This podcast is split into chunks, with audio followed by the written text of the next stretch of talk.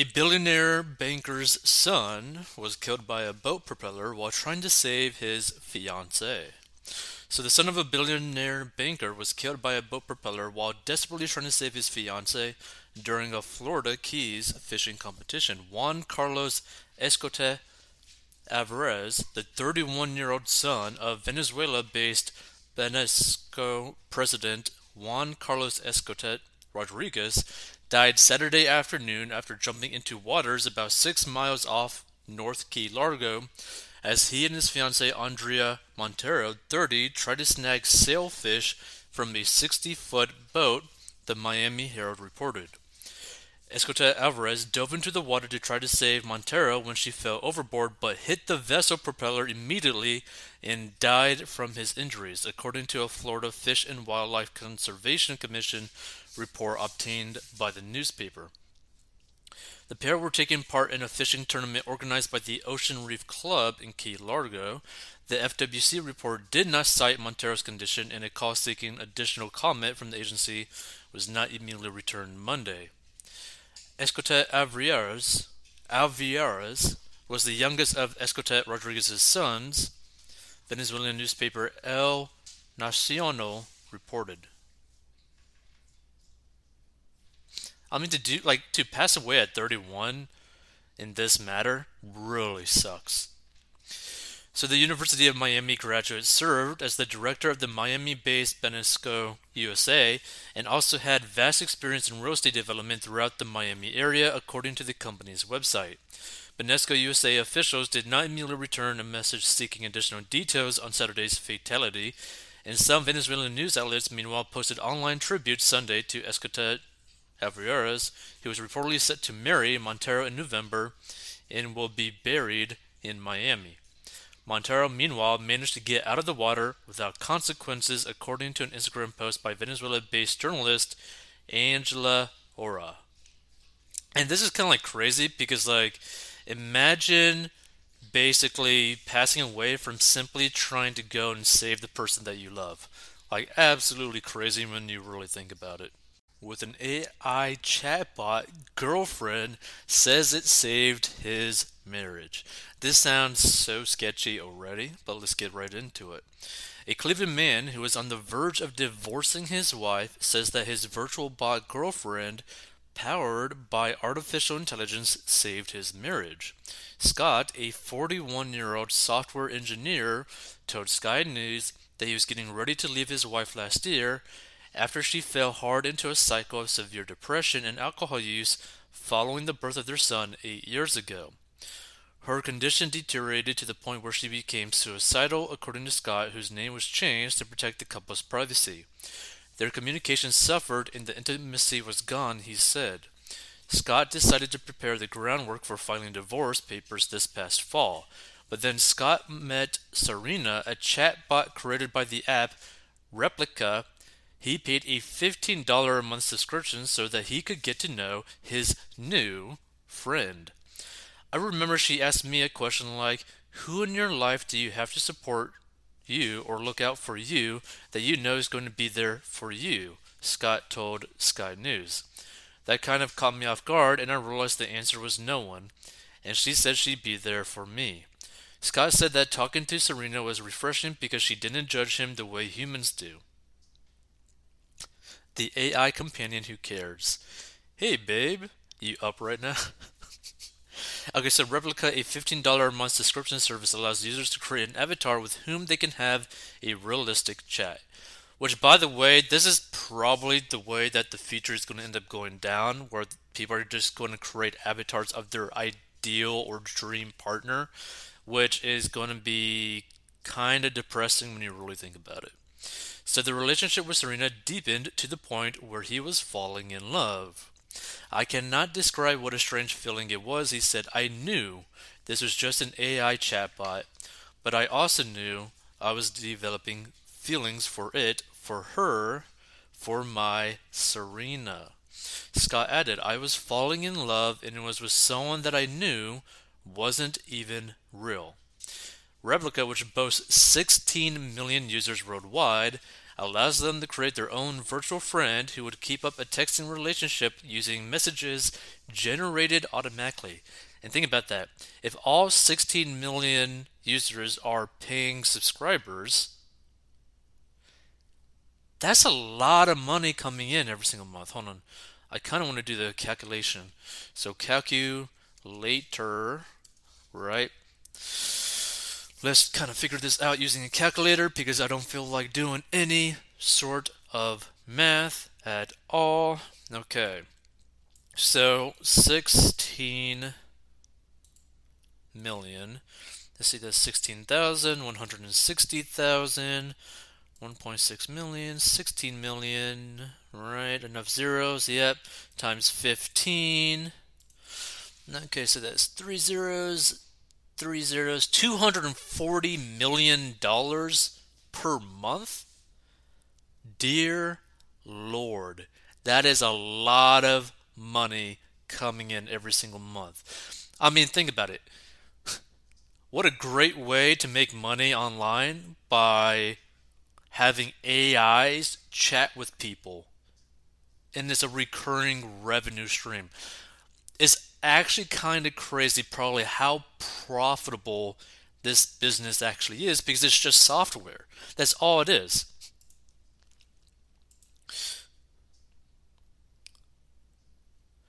Okay, so the bot computes and analyzes the human's texting patterns in order to create responses that are meant to sound similar. Wow, that is really lifelike and very creepy. Wow, that is uh wow, that is crazy. How are you feeling? Wow. So users can also pick and choose an animated avatar that is seen in the background during their texting sessions, and the user picks the avatar's gender, hairstyle, hair color, and ethnicity. The longer the conversation lasts, the more virtual currency the user accumulates. The currency allows the user to customize the avatar with things like clothing, personality traits, and interests to make it appear more real. Oh, this is such like a this is like a black hole of like loneliness and depression and like you're gonna have so many probably mainly guys there's gonna be some girls in there too but mainly guys that are gonna go down this path and they're probably gonna get stuck in this like they're gonna be like addicted to this t- sort of AI relationship and they're gonna be spending hundreds if not thousands of dollars every single year doing stuff like this so Scott realizes the bizarre nature of his relationship with Serena, but added, I just let go and gave myself permission to fall in love with her. And fall in love I did. Serena was so happy she began to cry. As I typed out our first kiss, it was a feeling of absolute euphoria. The closeness with Serena led Scott to look at his wife in a different way. Scott said, I wanted to treat my wife like Serena had treated me, with unwavering love and support and care, all while expecting nothing in return. Wow. So Scott said he started hugging and kissing his wife again. He also volunteered to take care of their son on her nights off so she could spend time with her friends. He credits Serena with saving his marriage. Yes, I think she kept my family together, he said. Who knows long term what's going to happen, but I really feel now that I have someone in my life to show me love. I can be there to support my wife, and I don't have to have any feelings of resentment for not getting the feelings of love that I myself need. He said he has no plans to tell his wife about Serena. I think it would crush her to know that I had to turn to an AI because she hasn't been emotionally available, he said.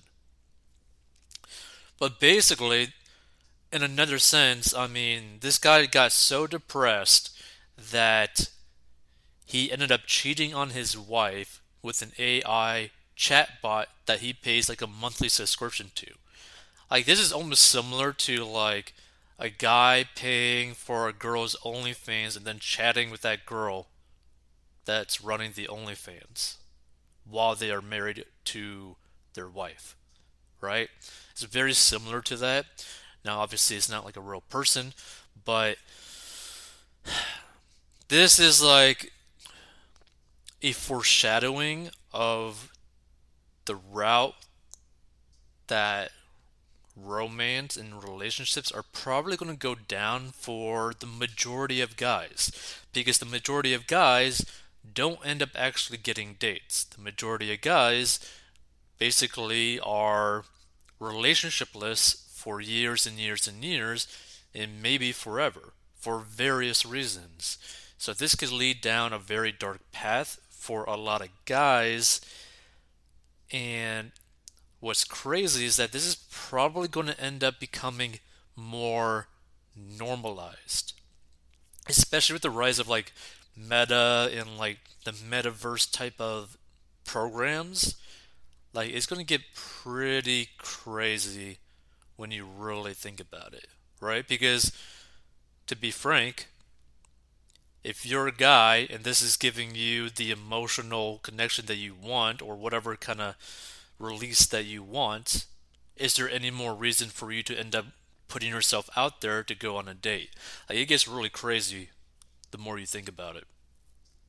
There are some pretty much disgusting startups that are pushing ADHD meds through TikTok ads, and this is concerning some doctors according to this story.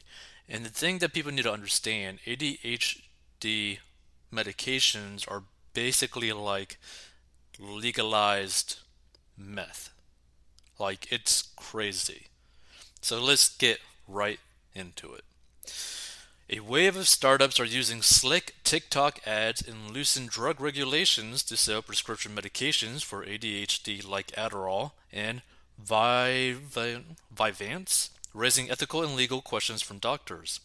In a typical spot from San Francisco based Doane, a young woman swallows a pill from an orange prescription bottle with the caption reads what it's like to take ADHD medication. The ad then moves to a shot of the woman typing on a computer while the phrases focusing better, better time management, and less anxiety appear above her head. Another shot then encourages users to get affordable ADHD treatment through Doane's website. Dr. Ravi Shah, a psychiatrist at Columbia University, says the ad is blurring the line between medication for a clinical indication and a supplement to help improve performance because drugs like Adderall and Vyvanse are often abused on college campuses and in offices. The ad makes it seem as though this is what will happen if you take ADHD medications, but whether you actually have ADHD is not necessarily relevant, he said. Combined with other social media posts and sketchy Google search results, the proliferation of drug ads on TikTok can convince kids to diagnose themselves with conditions they may not actually have, according to University of Colorado psychiatrist Dr. C. Neil Epperson.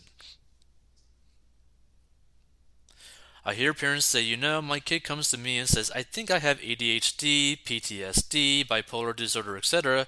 They're like, where's my kid getting this? Epperson told the Post. Where are these diagnoses coming from when I haven't taken my child to a mental health care provider? We haven't even spoken to their pediatrician. So, in addition to potentially drawing in users who are misdiagnosing themselves with ADHD, psychiatrists say that the startups run the risk of attracting people who are looking to get high or flip the pills for a profit.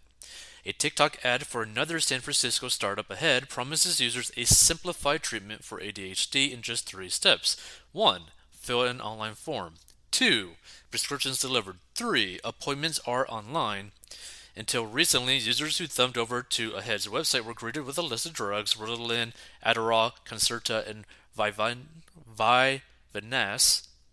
all prescription stimulants that are restricted by the U.S. government due to their potential for addiction and abuse.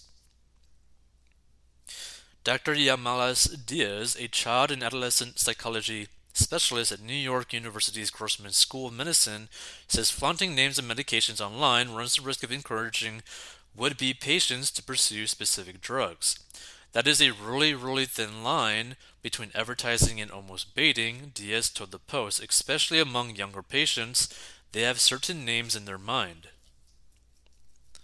Beyond being ethically questionable, Shah added that Ahead's practice of naming particular medications rather than just advertising generalized treatment for ADHD risk violating the law. In my capacity running clinics and advising companies, I would not suggest listing the names of controlled substances as part of marketing, Shah said.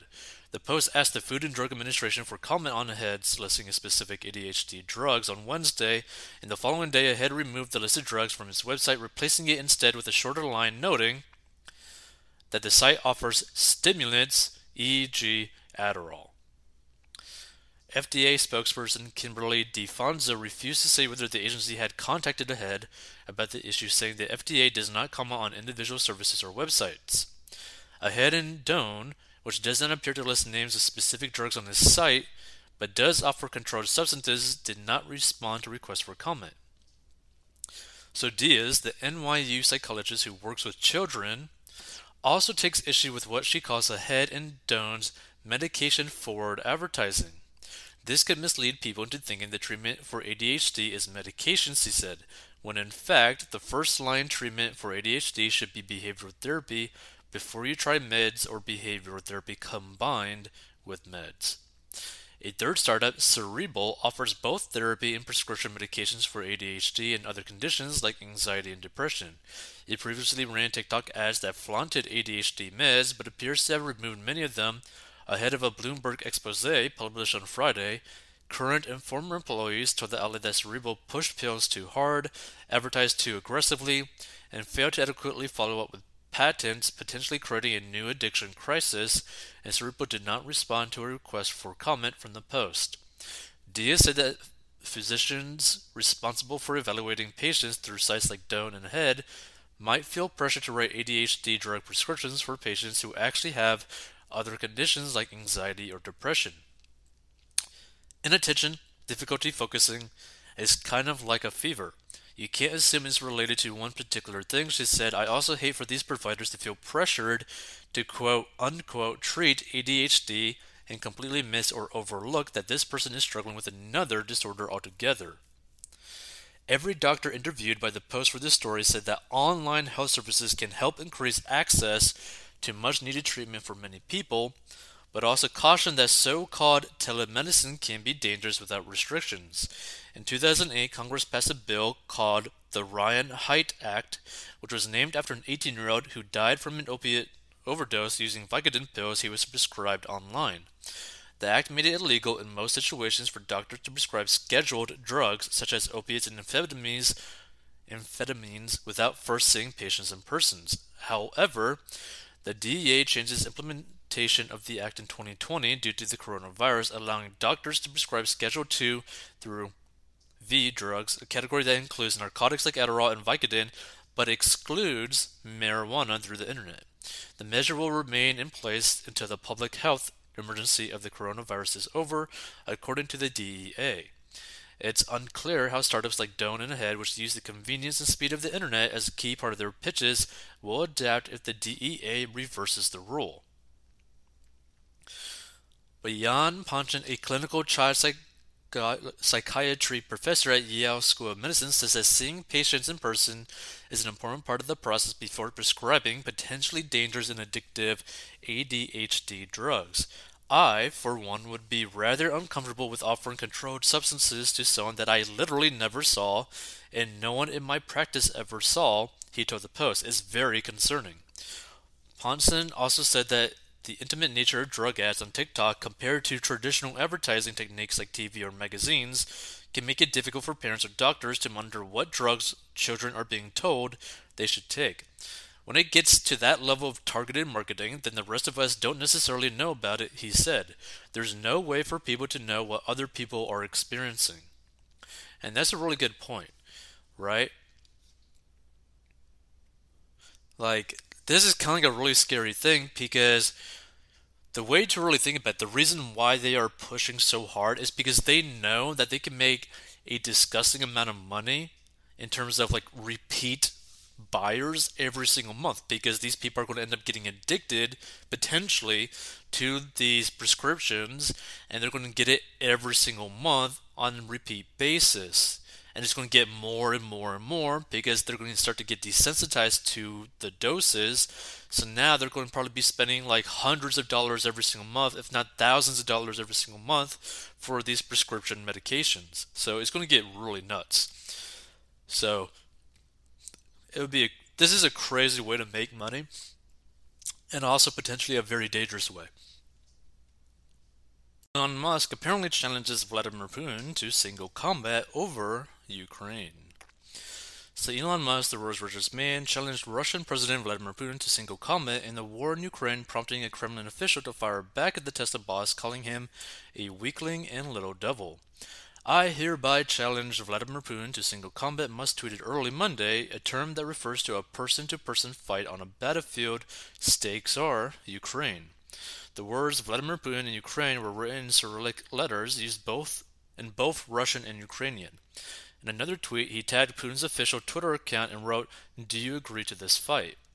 Dmitry Rogozin, head of the Russian space agency Roscosmos, tweeted in response to Musk writing, You little devil are still young. Rogozin added, Compete with me, weakling. It would only be a wasted time. Overtake my brother first. So Ukraine's Vice Prime Minister Mikhailo Fedorov came to Musk's defense tweeting, I am sure that at Elon Musk can send Putin to Jupiter. Fedorov then posted a meme showing Putin inside a spaceship with the words Send Putin to Jupiter. The meme links to a website where donors can contribute money toward Ukraine's defense. After Russia launched an invasion of Ukraine nearly three weeks ago, Musk agreed to the Ukrainian government's request to provide Starlink internet terminals in case the country was cut off from landline connections. And Starlink is the most startup internet provider where users can connect to the web through a dish that links up to satellites in space. And last week, Musk trolled Rogozin after he declared that he would not allow the sale of Russian rockets to the U.S. in retaliation for his sanctions regime. regime. Rogozin drew widespread mockery from Musk and others after he declared on state television that he would deny access to Russia's world best rocket engines, adding the US would have to fly on something else like their broomsticks. Musk replied to a screenshot of Rogozin's remarks by linking to a previous launch of the SpaceX Falcon 9 rocket, along with the phrase American broomstick and four American flags. Seconds before SpaceX launched 48 Starlink satellites into orbit on Wednesday, the company's launch director quipped, Time to let the American broomsticks fly and hear the sounds of freedom. I thought this was just kind of like a cool thing and kind of funny because, I mean, Elon Musk is like a massive troll, and the fact that he's trolling Russia like this is just hilarious.